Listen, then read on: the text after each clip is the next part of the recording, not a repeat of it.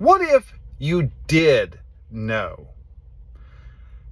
We like to keep ourselves comfortable, and our brains do a wonderful job of making sure that we do not get uncomfortable.